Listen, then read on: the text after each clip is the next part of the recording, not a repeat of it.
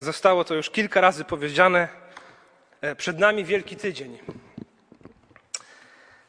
W tym Wielkim Tygodniu sporo będzie się działo w naszym zborze, w naszej kaplicy czy na naszych profilach społecznościowych. I i chciałbym dzisiaj nam przypomnieć wydarzenia sprzed około dwóch tysięcy lat. E, Z niedzieli, która rozpoczynała ostatnie dni życia Jezusa, ostatnie dni przed Jego śmiercią e, męczeńską na krzyżu. Tamten tydzień, dwa tysiące lat temu, był niezwykłym tygodniem i każdy z ewangelistów e, przy, położył taką szczególną uwagę na, na zapisanie wielu szczegółów z tamtego tygodnia. Ewangelista Jan w zasadzie połowę Ewangelii poświęca na to, aby opisać ten ostatni tydzień. I wierzę, że również i dziś ten tydzień, który przed nami, który dzisiaj się rozpoczyna, dla wielu z nas może być tygodniem przełomowym i tygodniem, który wiele zmieni w naszej codzienności, szczególnie w tych trudnych czasach, w których jesteśmy. Chciałbym Was, drodzy, zaprosić dzisiaj do Ewangelii Marka, do rozdziału 10. E, Chciałbym przeczytać wersety od 46 do 11 rozdziału 11 wersetu. Ale zanim ten tekst przeczytam, jeszcze kilka słów e, wstępu. Ewangelia Marka to taka Ewangelia, która e, ma kilka charakterystycznych motywów przejawiających się od samego początku do samego końca w tej księdze. Jednym z takich motywów jest motyw tłumu. Marek e, regularnie opisuje tłum, który podąża za Jezusem i Jezusa, który tego tłumu unika. Nie zależy mu na tym, aby mnóstwo ludzi było dookoła niego. Nie zależy mu na fanach zainteresowanych jego działalnością. Zależy mu na uczniach. I za każdym razem, kiedy on już nauczał w jakimś miejscu, nawet jeśli zebrało się tam mnóstwo ludzi, on mówi do swoich uczniów: chodźmy dalej, chodźmy w inne miejsce, odejdźmy od tego tłumu w inne miejsce, abym i tam głosił Ewangelię o Królestwie Niebios, bo po to przyszedłem. Bardzo często też Jezus do 11 rozdziału unika faryzeuszy, saduceuszy uczonych w piśmie. Kiedy oni do niego przychodzą, zadają mu jakieś pytanie, chcą go na czymś przyłapać, przez co będą mogli go oskarżyć, on y, rzuca im jakąś taką szybką odpowiedź i nie wdaje się z nimi w dyskusję. To wszystko zmienia się e, właśnie w 11 rozdziale, czy zmienia się już w 10, kiedy Jezus udaje się w swoją ostatnią podróż do Jerozolimy na święto Paschy. Zmierza do Jerozolimy już nie unikając tłumu, ale zmierza w wielkim tłumie pielgrzymów, którzy idą wraz z nim i są zapewne bardzo podekscytowani tym, że Jezus jest pośród nich. Zmierza do Jerozolimy, gdzie nie będzie już unikał konfrontacji z, z tą władzą religijną w Izraelu, ale gdzie będzie mówił o tym, gdzie będzie z nimi rozmawiał i wskazywał na to, że kwestia urodzenia w narodzie izraelskim nie gwarantuje zbawienia.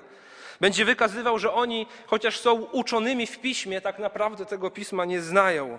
Rozgoni przekupniów ze świątyni, a sam tę świątynię też porówna do bezowocnego drzewa, które z daleka pięknie wygląda, ale w środku jest zepsute i nie przynosi owoców.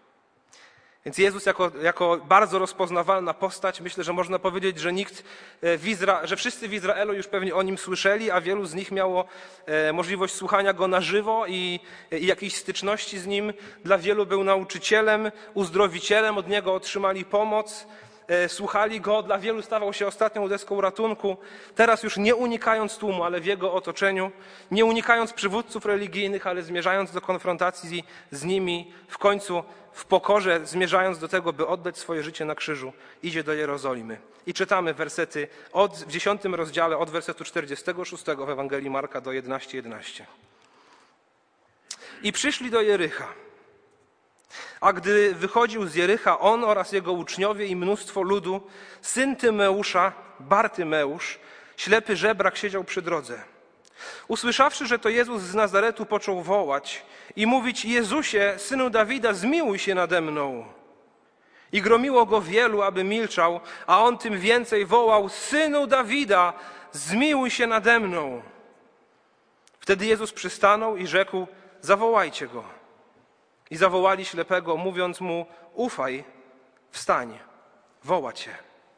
A on zrzucił swój płaszcz i porwał się z miejsca i przyszedł do Jezusa. A Jezus odezwawszy się, rzekł mu: Co chcesz, abym ci uczynił? A ślepy odrzekł mu: Mistrzu, abym przejrzał. Wtedy mu rzekł Jezus: Idź, wiara twoja uzdrowiła cię. I wnet odzyskał wzrok i szedł za nim drogą. A gdy się przybliżali do Jerozolimy, do Betwagę i do Betanii, do Góry Oliwnej, posłał dwóch z uczniów swoich i rzekł im, idźcie do wioski, która jest przed wami. A zaraz przy wejściu do niej znajdziecie oślę uwiązane, na którym jeszcze nikt z ludzi nie siedział. Odwiążcie je i przyprowadźcie. A jeśli by ktoś wam rzekł, cóż to czynicie, powiedzcie, Pan go potrzebuje i zaraz je tutaj z powrotem odeślę. Poszli więc i znaleźli ośle uwiązane u wrót na zewnątrz przy drodze i odwiązali je. A niektórzy z tych, co tam stali, mówili do nich, cóż to czynicie, że odwiązujecie ośle? A oni odpowiedzieli, jak im rozkazał Jezus i tamci pozwolili im odejść. I przyprowadzili oślę do Jezusa i włożyli na nie szaty swoje, a on usiadł na nim. Wielu zaś słało na drodze szaty swoje, a inni gałęzie obcięte z drzew polnych. A ci, którzy szli przed nim i którzy szli za nim, wołali Hosanna, Błogosławiony, który przychodzi w imieniu Pańskim. Błogosławione królestwo Ojca naszego Dawida, które nadchodzi. Hosanna na wysokościach. I wszedł do Jerozolimy, do świątyni, obejrzał wszystko, a że już była późna godzina, wyszedł z dwunastoma do Betanii.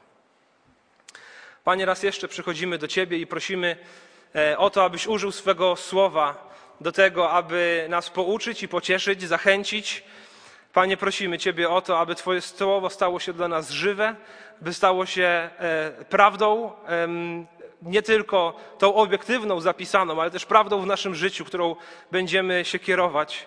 Proszę Ciebie, Panie, poruszaj wszystkie nasze serca. Poruszaj te, które do Ciebie nie należą, poruszaj te, które może się zagubiły, poruszaj te, które są przy Tobie. Panie, prosimy Ciebie, niech Twoje słowo e, wzrasta w nas obficie. Amen. Amen. Werset 46 mówi, że gdy wychodził z Jericha, on oraz jego uczniowie i mnóstwo tłumu, syn Tymeusza, Bartymeusz, ślepy żebrak, siedział przy drodze. Oto tłum pielgrzymów e, zmierza do Jerozolimy na święto Paschy, najważniejsze święto żydowskie, przypominające Boży ratunek przy opuszczaniu Egiptu. To rzecz, która wydarzyła się jakieś 1400 lat wcześniej. I wyobrażam sobie ekscytację tych ludzi, tych pielgrzymów, którzy zmierzają tam w wielkim tłumie i jednocześnie Jezus jest pośród nich. Myślę, że naprawdę to przeżywali. To było jakieś szczególne święto albo szczególny pochód. Jezus jest pośród nas. Jezus idzie z nami na to święto. Jezus jest tutaj. I idziemy razem z Jezusem do Jerozolimy. I w tym czasie też żebracy, chorzy, ludzie porzuceni mieli wspaniałą okazję, aby zebrać nieco datków. Pewnie trochę więcej niż zazwyczaj, bo to rozentuzjazmowany tłum zmierza do Jerozolimy, aby oddać Bogu chwałę. Ich serca powinny być hojne, powinny być chętne do, do, do dawania, więc wielu takich żebraków ustawiało się przy drodze, rozkładało przed sobą jakieś, jako, jakiś płaszcz, może jakiś koc i tam czekało na różnego rodzaju datki. Jedną z takich osób jest niewidomy Bartymeusz, siedzący na obrzeżach Jericha. Nie wiemy wiele o Bartymeuszu. Znamy jego imię, które oznacza Bartymeusz. I imię Bartymeusz dosłownie oznacza syn Tymeusza. Więc można by powiedzieć, że on nawet nie ma swojego imienia. Że on tak naprawdę nosi imię swojego ojca. Bartymeusz, syn Tymeusza. Jest niewidomy. Nie wiemy jak długo, być może od urodzenia siedzi na obrzeżach miasta. Przez to, że był niewidomy, nie miał możliwości studiowania tory, jak wszyscy inni mężczyźni. Ze względu na swoją chorobę mógł mieć też ograniczony dostęp do świątyni jerozolimskiej, więc był znacznie gorzej wykształcony. Prawdopodobnie znacznie gorzej znał e, pisma. Różnił się od wielu innych ludzi, którzy szli w tym tłumie e, pielgrzymów zmierzających do Jerozolimy. Usłyszawszy, że to Jezus z Nazaretu, począł wołać i mówić: Jezusie, synu Dawida, zmiłuj się nade mną. Usłyszał, że przychodzi w tym tłumie Jezus. Jezus, ten, który pomógł tak wielu ludziom. Może pomógłby i jemu. Może jest dla niego ratunek. Zobaczcie, Bartymeusz nie widzi w Jezusie jedynie jakiegoś uzdrowiciela czy nauczyciela. On nie widzi w Jezusie kogoś, kto jest mu potrzebny do pomocy. Nie woła Jezusie uzdrowicielu, woła Jezusie, synu Dawida, zmiłuj się nade mną. Cóż oznacza ten zwrot synu Dawida? Nie wiem, czy, czy pamiętacie, mam, niektórzy, że, mam nadzieję, że chociaż niektórzy tak. E, w, w czasie Adwentu w grudniu miałem takie kazanie z drugiej księgi Samuela, gdzie mówiłem o e, obietnicy, którą Bóg dał Dawidowi. O tym, że w jego rodzie będzie król, którego królestwo będzie niewzruszone. I potem w wielu księgach kapłańskich to proroctwo było przypominane i Izrael wyczekiwał pojawienia się tego króla. E, króla, który będzie, który będzie e, synem Dawida czy potomkiem Dawida i będzie miał wieczne królestwo. W drugiej księdze Samuela 7, 12 do 16 mamy zapisane to proroctwo. Bóg powiedział, a gdy dopełnią się dni Twoje i zaśniesz ze swoimi ojcami, ja wzbudzę Ci potomka po Tobie, który wyjdzie z Twego łona i utrwalę Twoje królestwo. On zbuduje dom mojemu imieniu i, utwierdzę tron królestwa jego na wieki. Ja będę mu ojcem, a on będzie mi synem i trwać będzie twój dom i twoje królestwo na wieki przede mną. Tron twój też utwierdzony będzie na wieki. Przez wiele lat naród izraelski wypatrywał spełnienia tego proroctwa. Mniej więcej tysiąc lat przed Chrystusem to, to, ta obietnica została złożona Dawidowi. Tysiąc lat oczekiwania. Nasze państwo istnieje tysiąc lat. Tysiąc lat oczekiwania. I to i przychodzili kolejni potomkowie Dawida, kolejni królowie, ale większość z nich była bezbożna, a ci, którzy y, byli bliżej Boga, w żaden sposób nie dorównywali Dawidowi. A, a na pewno nikt nie był większy niż on. Proroctwo jednak było podtrzymywane. Wielu e, proroków mówiło o tym, czy przypominało te słowa, czy Bóg przez nich mówił: Wzbudzę potomka Dawida. Przyjdzie nowy, lepszy, większy Dawid, którego tron będzie utrwalony na wieki i po krańce ziemi. Ludzie czekali dziesięć wieków na spełnienie tego. I pierwszym człowiekiem zapisanym w Ewangeliach, który to rozpoznał, rozpoznał w Jezusie nie tylko wielkiego nauczyciela, nie uzdrowiciela, nie wielkiego rabbiego, ale rozpoznał spełnienie tego proroctwa wypowiedzianego tysiąc lat wcześniej. Był niewidomy żebrak siedzący przy ulicy. Gorzej wykształcony, nigdy nie czytający samodzielnie tory, krzyczący, zależny zupełnie od innych ludzi. On jako pierwszy rozpoznał w Jezusie spełnienie tego proroctwa i mówi: Jezusie, synu Dawida, zmiłuj się nade mną. Miej dla mnie litość pomóż mi. Werset 48 mówi: I gromiło go wielu, aby milczał, a on tym więcej wołał: Synu Dawida, zmiłuj się nade mną. Krzyczał z całych sił i nie przejmował się tym, że inni mu tego zabraniali. Wiedział, że to jest jego jedyna nadzieja i jedyny ratunek, i przechodzi tuż obok niego. Wiedział, że może mieć styczność z tym, którego nadejścia wyczekuje Izrael od tysiąca lat. I nie interesowało go to, co myślą sobie obok inni ludzie. Nie interesowało go to, co o nim powiedzą. Nie interesowało go, jak na niego reagują. Nie pomyślał sobie, a głupio tak krzyczeć tyle ludzi. Może będzie jeszcze jedna okazja. Następnym razem. To tyle lat byłem niewidomy, to jeszcze trochę sobie poczekam. Może Jezus będzie wracał, to wtedy spróbuję go złapać. Nie. Liczyło się dla niego tylko jedno: aby jego wołanie dotarło do uszu Jezusa i aby on zwrócił na Bartymeusza swoją uwagę. Taka motywacja, kiedy on wie, że to jest jedyna nadzieja, taka motywacja jest nie do zatrzymania. Oglądałem ostatnio e, pewien film o który opowiadał prawdziwą historię tego, jak e, kilku pilotów amerykańskich w czasie wojny w Wietnamie, których samoloty zestrzelono, przetrzymywano ich w obozie jenieckim w środku dżungli. Nie był to obóz jakoś pilnie strzeżony, ani nie był obwarowany, no właśnie, bo był w środku dżungli. Nie mieli oni gdzie uciec. Nie znali tego terenu, jakaś, jakieś większe miasto było bardzo daleko, nie mieli mapy, kompasu. E, mimo wszystko podjęli próbę ucieczki. I chociaż sześciu z nich na początku chciało uciec, udało się to dwóm, ale tylko jeden z nich przeżył i błąkał się po okolicy, tak naprawdę krążąc tylko e, dookoła i wiedział, że jeśli ma e, przeżyć, to pomoc musi przyjść z zewnątrz. Że on sam nigdzie nie dotrze, bo nie ma jak, bo nie zna dżungli, bo nie zna języka, nie zna ludzi. Oni od razu go wydadzą. Musi przyjść ktoś z zewnątrz, aby mu pomóc.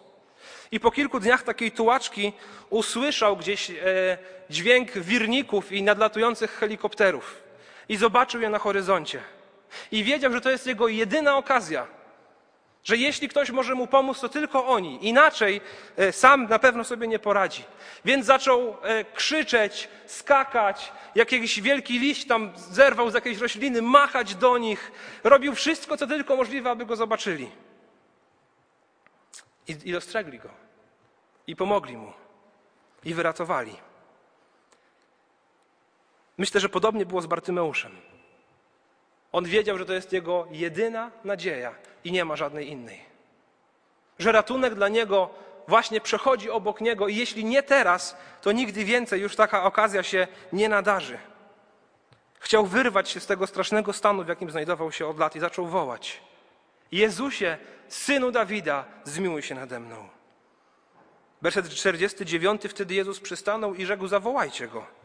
I zawołali ślepego, mówiąc mu: Ufaj, wstań, woła cię. Jezus usłyszał wołanie Bartymeusza powiedział, aby go przyprowadzić. I te cztery słowa, te trzy zwroty, tak proste i jednocześnie tak pięknie musiały brzmieć w jego uszach. Ufaj, wstań, woła cię. Tak proste i tak ogromna nadzieja w nich się spełniła.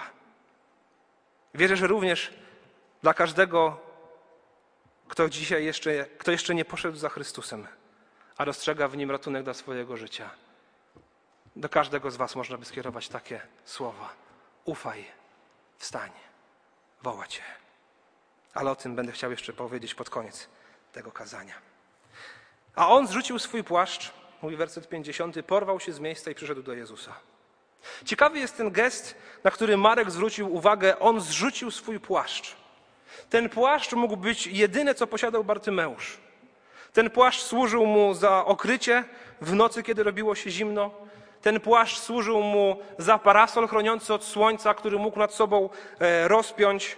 Ten płaszcz prawdopodobnie był przed nim rozłożony, aby ludzie wrzucali do tego płaszcza pieniądze. I kiedy usłyszał, że Jezus go woła, czytamy, że zrzucił ten płaszcz. Porwał się z miejsca i przyszedł do Jezusa. A Jezus odezwawszy się, rzekł mu: Co chcesz, abym ci uczynił? A ślepy odrzekł: Mistrzu, abym przejrzał. Wtedy mu rzekł Jezus: Idź, wiara twoja uzdrowiła cię. I wnet odzyskał wzrok i szedł za Jezusem. Jezus bardzo często zadawał ludziom to pytanie: Co chcesz, abym ci uczynił? Co mogę dla ciebie zrobić? I Bartymeusz oczywiście mówi: Mistrzu, chcę widzieć. Chcę widzieć, chcę, przywróć mi mój wzrok, albo daj mi mój wzrok. I Jezus na to mówi: idź, wiara Twoja uzdrowiła Cię. Ta wiara, którą on miał w Jezusa, ta wiara, którą on miał w to, że on może jemu pomóc. Bartymeusz przejrzał, otworzyły się jego oczy. I Jezus mówi do niego: idź, jesteś wolny. Jesteś wolny od swojego utrapienia. Przez wiarę we mnie. Ta wiara uzdrowiła cię. Idź. I ciekawa jest końcówka tego wersetu, gdzie jest napisane: I wnet odzyskał wzrok i szedł za nim drogą. Chociaż Jezus mówi mu: idź, jesteś wolny, to on nigdzie od niego nie odchodzi. To on idzie dalej za Jezusem w tym tłumie, który zmierza do Jerozolimy. Spotkanie Jezusa z Bartymeuszem jest niesamowitym kontrastem dla innego spotkania, które również odbyło się w rozdziale 10 Ewangelii Marka, kilkanaście wersetów wcześniej. Marek przytacza tam historię e, spotkania Jezusa z bogatym młodzieńcem.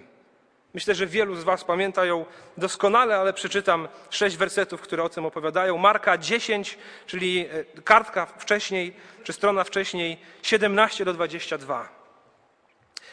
A gdy się wybierał w drogę, przybiegł ktoś, upadł przed nim na kolana i zapytał go: Nauczycielu dobry, co mam czynić, aby odziedziczyć żywot wieczny?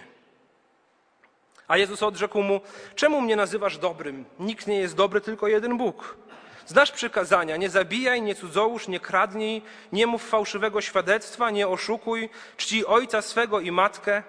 A on mu odpowiedział: Nauczycielu tego wszystkiego przestrzegałem od młodości mojej. Wtedy Jezus spojrzał nań z miłością i rzekł mu: Jednego ci brak. Idź, sprzedaj wszystko, co masz i rozdaj ubogim, a będziesz miał skarb w niebie. Po czym przyjdź i naśladuj mnie.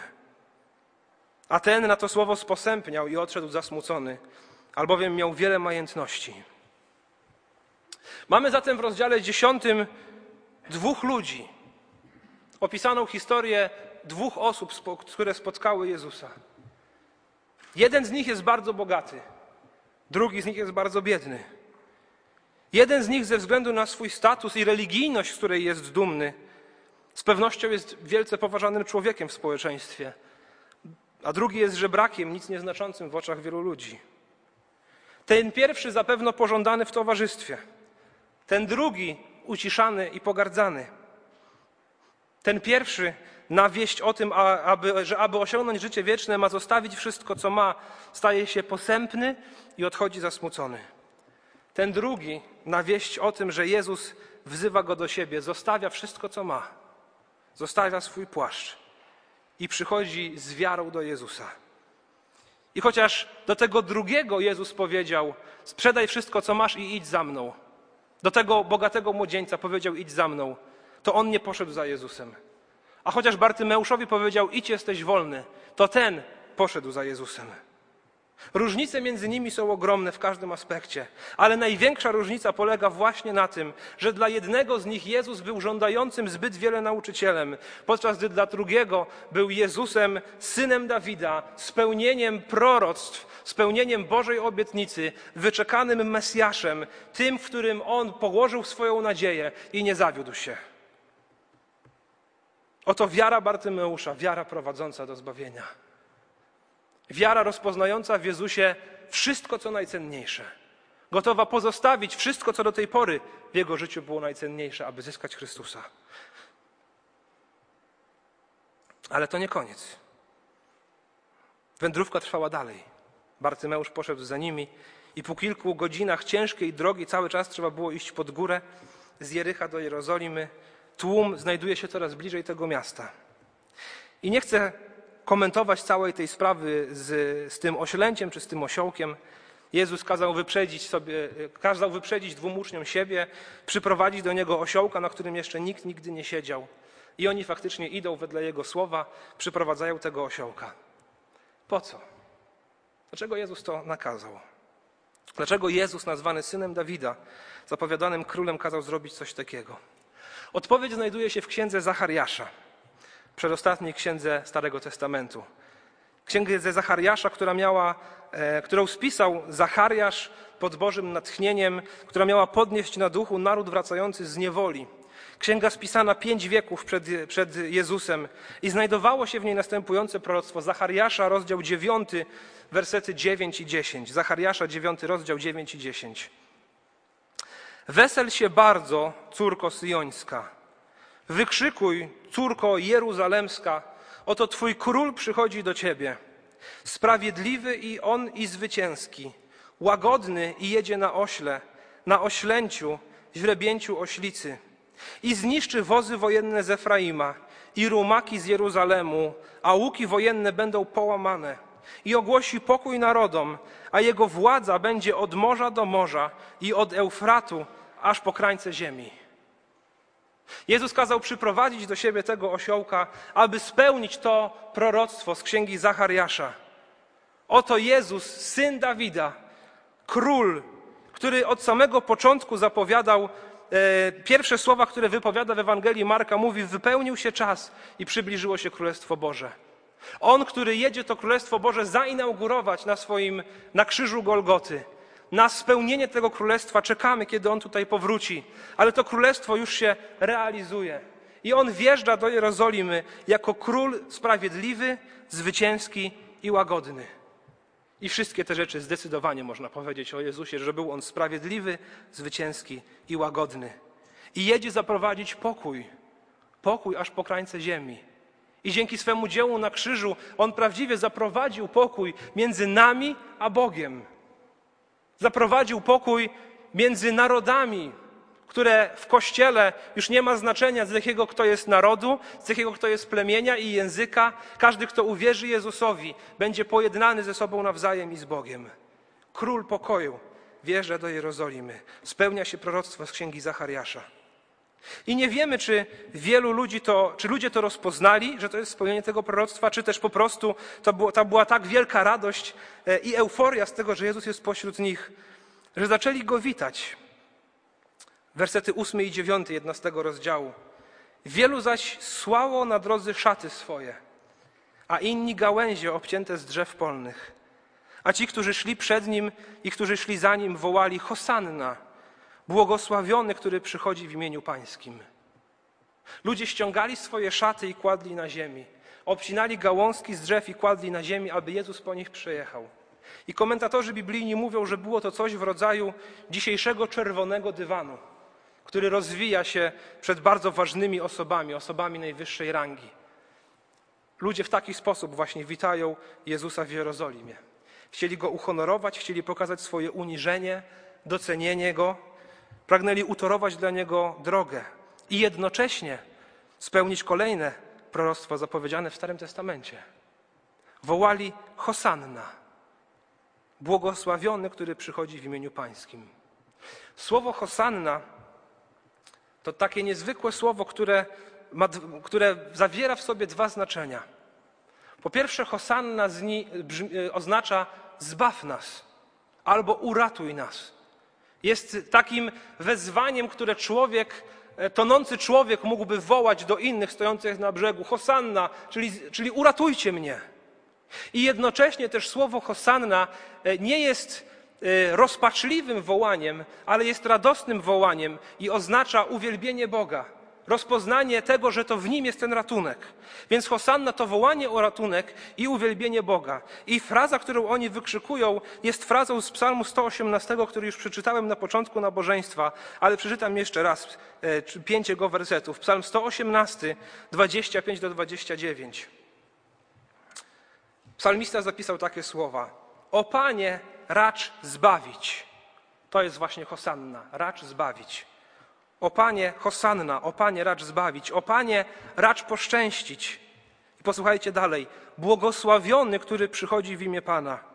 Błogosławimy Wam z domu Pańskiego. Pan jest Bogiem. On nas oświeca. Zawiążcie korowód z gałązkami, aż do narożników ołtarza. Tyś Bogiem moim, przeto dziękować Ci będę. Boże mój, będę Cię wywyższał. Dziękujcie Panu, albowiem jest dobry, albowiem łaska Jego trwa na wieki. Więc utworzyli oni drogę dla Jezusa, a i dokąd Jezus wjeżdża, odpowiada nam werset 11. Wjechał do świątyni, czy wszedł do świątyni. Tak jak Psalm 18 mówi, zawiążcie korowód z gałązkami aż do narożników ołtarza. Witają Jezusa, wołając Hosanna, czyli zbaw nas, uratuj nas, błogosławiony, który przychodzi w imieniu Pańskim. Zobaczcie, do kogo tak naprawdę skierowane są słowa Psalmu 118. O Panie, racz zbawić. Pan jest Bogiem. On nas oświeca. Tyś Bogiem moim, przeto dziękować Ci będę. Boże mój, będę Cię wywyższał. Myślę, że oni chyba nawet nie zdawali sobie z tego sprawy. Ale witali Jezusa frazą, którą psalmista kierował do Boga. Witają go jako króla. I nie wiem, czy świadomie, czy nie. Witają go jako Boga, wjeżdżającego do swojego miasta. Werset dziesiąty. Błogosławione królestwo Ojca naszego Dawida, które nadchodzi. Hosanna na wysokościach. Bartymeusz był pierwszym, który rozpoznał w Jezusie syna Dawida, spełnienie tych proroctw o tym, że nadejdzie e, potomek Dawida, którego był wyczekiwany. I cały tłum teraz krzyczy: e, Błogosławione królestwo ojca naszego Dawida. W innych Ewangeliach i Mateusz i Łukasz mówią o tym, że oni wprost wołali, nazywając Jezusa synem Dawida. Być może usłyszeli wołanie Bartymeusza. I Bartymeusz, jak ta iskra, która rozpala suchy stos, rozpalił i w ludziach to rozpoznanie tego, że oto wjeżdża syn Dawida. To on był pierwszy, drugim był ten tłum, który wołał. Jezus wszedł do świątyni Obejrzał wszystko, a już była późna godzina, wyszedł z dwunastoma do Betanii. Więc Jezus wjechał, udał się do świątyni, witany przez wiwatujący tłum. I to, co zobaczył w świątyni, było zupełnym zaprzeczeniem tego, co powinien tam znaleźć. Gdybyśmy czytali dalej, dowiedzielibyśmy się. Jeśli Was to ciekawi, zachęcam do uczestnictwa w jutrzejszym naszym spotkaniu o 18. Ten fragment właśnie będziemy omawiać. Zastał tam duchową pustkę, zastał tam zepsucie duchowe, zastał tam rozgardiaż i zupełny brak pobożności. Oto przyszedł wyczekiwany król. Oto przyszedł sam Bóg w ludzkiej postaci do swojego domu. I to, co tam zastał, było absolutną tragedią. Co ten fragment oznacza dla nas?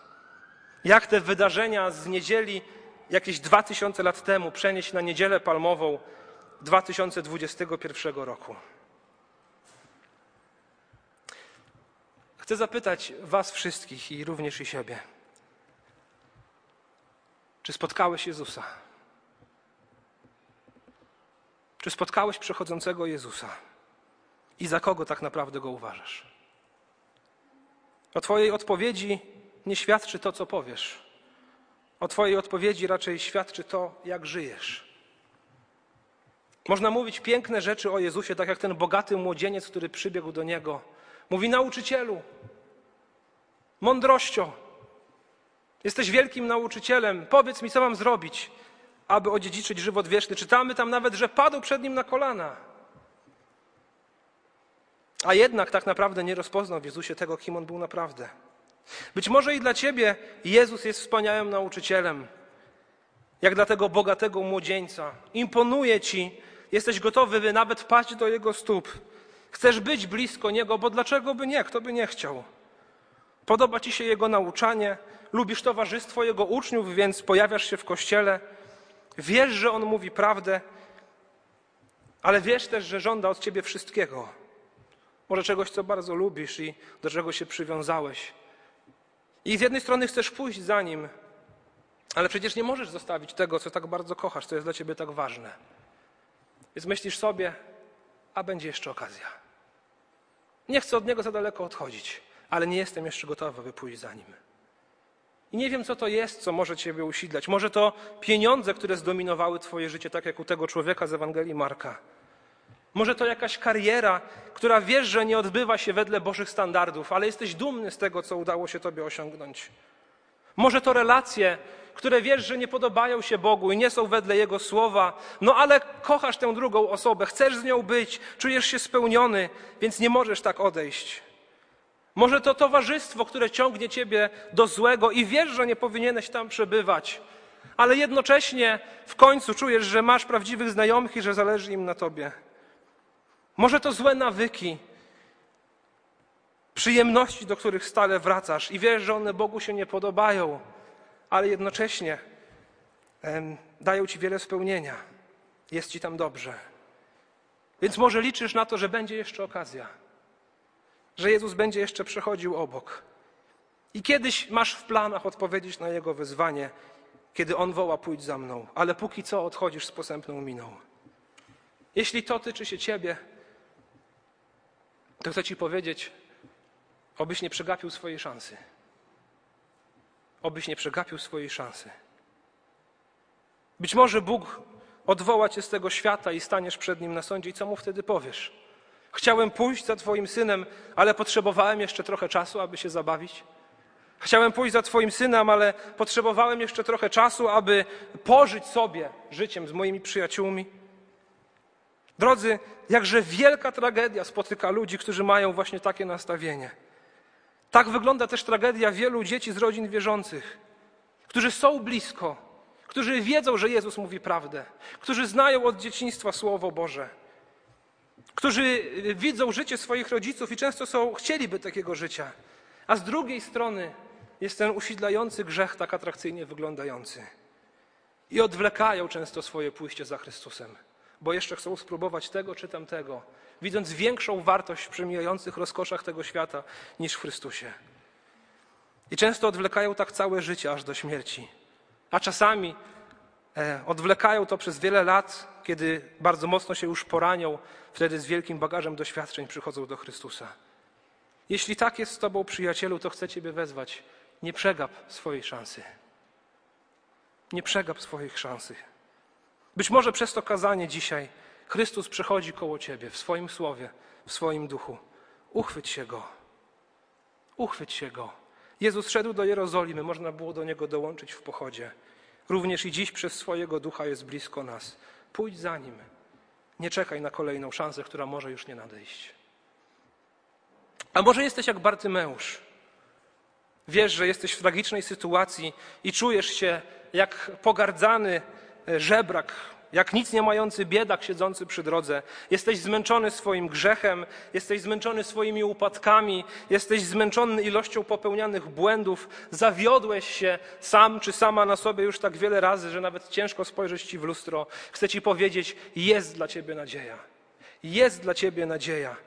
Zawołaj do Jezusa tak jak Bartymeusz. Jeśli rozpoznajesz w nim swój jedyny ratunek, a chcę ci powiedzieć, że nie ma innego, jeśli rozpoznajesz w nim tego, kim on jest naprawdę, Syna Bożego, spełnienie proroc starotestamentowych, prawdziwego Chrystusa i Mesjasza, zawołaj do niego Jezusie, Synu Boży, zmiłuj się nade mną, tak jak zawołał Bartymeusz.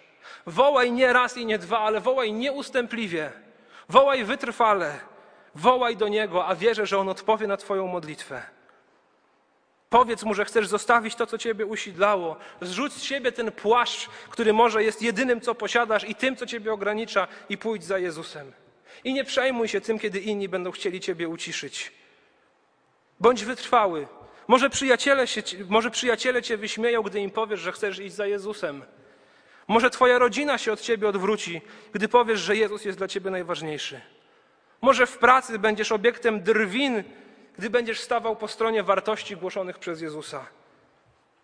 Ale może też ktoś usłyszy Twoje oddanie, ktoś zobaczy Twoje życie, ktoś usłyszy to, jak mówisz o Jezusie i nazywasz go synem Dawidowym czy synem Bożym. I również tak jak ten tłum po Bartymeuszu zawoła do Jezusa: Jezusie, synu Dawida, Hosanna, uratuj nas.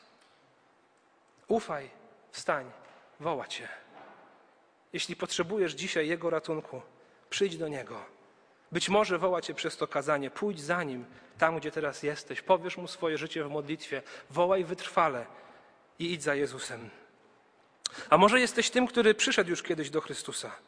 Uwierzyłeś Mu, uwielbiłeś Go, poszedłeś za Nim.